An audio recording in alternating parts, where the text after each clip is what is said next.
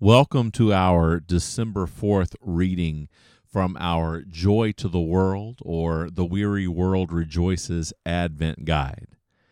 Today's reading falls under the portion of Advent that focuses on hope, the hope that comes only from Jesus. Our scripture passage today is from Isaiah chapter 9, verses 2 through 7. And here's what the word of the Lord says.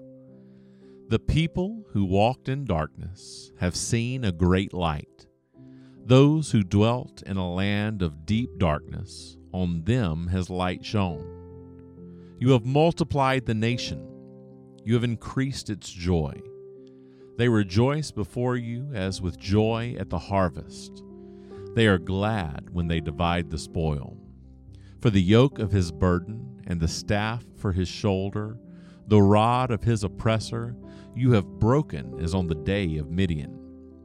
For every boot of the tramping warrior in battle tumult, and every garment rolled in blood, will be burned as fuel for the fire.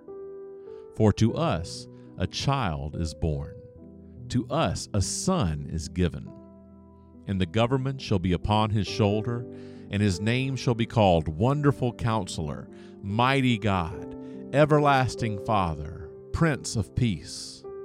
Of the increase of his government and of peace there will be no end.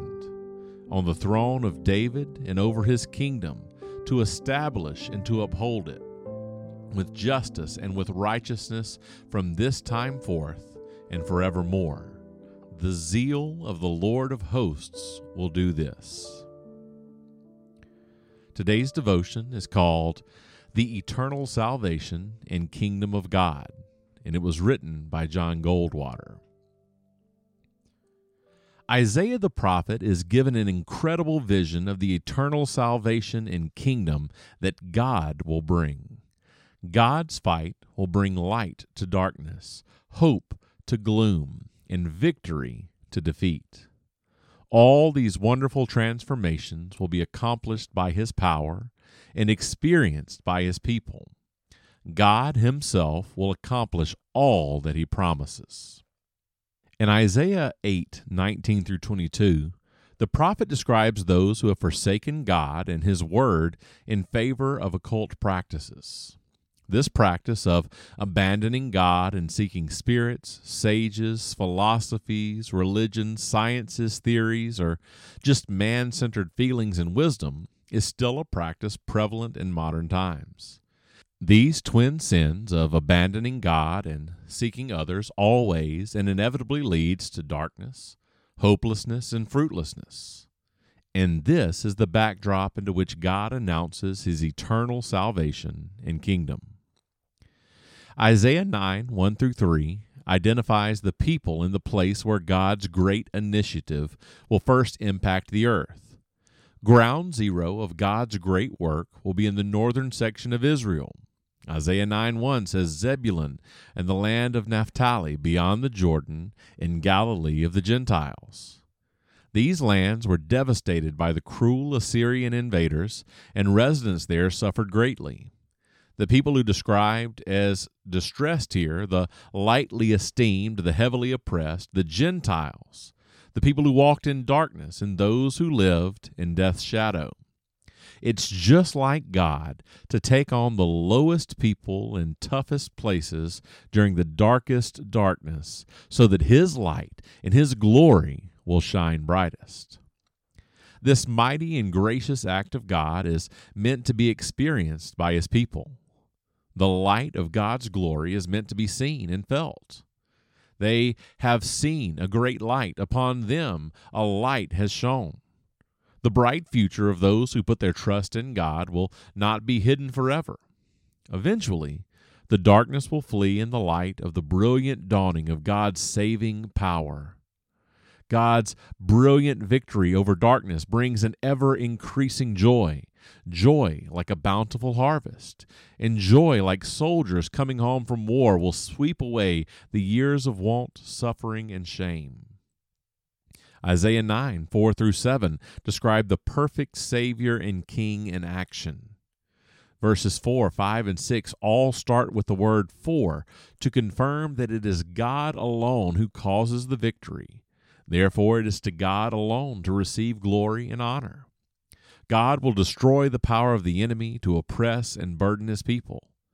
Just like the prophecy of Genesis 3:15, the special born son who will crush the head of the serpent implies there cannot be lasting peace if there's a lasting enemy like when God struck down the Egyptians and the Midianites. He again will break the power of his enemies. Furthermore, he brings an end to war itself. The uniforms and the gear used for war will become useless except for burning. This is all God's doing. God's mission, his fight, is going to take place in close quarters and in the filth of this world. The child born and the son given will be none other than the mighty God, God the warrior and everlasting Father. These titles cannot rightfully and especially not biblically be addressed to any other being but God, the one true God. He will enter the fray and penetrate the darkness. He will be king at his birth, and even his vulnerability is stronger than man's strength. His wisdom and counsel will be unstoppable because he is the wonderful counselor. The idea of wonderful here carries and describes that which is beyond human and worldly understanding. He is the prince, the ruler of peace. He manufactures peace like a car manufacturer makes cars. God, the wonderful counselor, mighty God, everlasting Father, and Prince of Peace, will both give his Son, and the child will be God with us, Emmanuel. Because of this mysterious, gracious, and glorious incarnation, the victory is assured. The loving governance that he brings will rest on his shoulders and will last forever. For those who hope for real justice and righteousness to rule this world, hold, it's coming. God will fulfill his promises through his son Jesus.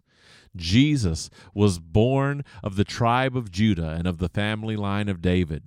Jesus is the child born. He is the Son given. He is the Word made flesh. And He is the personification of the zeal of the Lord of hosts.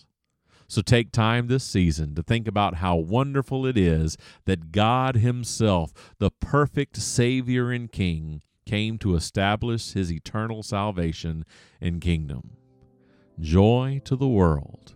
The Lord is come. Let earth receive her King. Our reflection questions for today are as follows. Here's number one Reflecting back on Isaiah 9, verse 2, how does it describe the powerful impact of the light of Christ on places and people in darkness and despair? Number two, think on the titles and roles of Jesus in Isaiah 9, verses 6 and 7. What do these titles tell us about who Jesus is?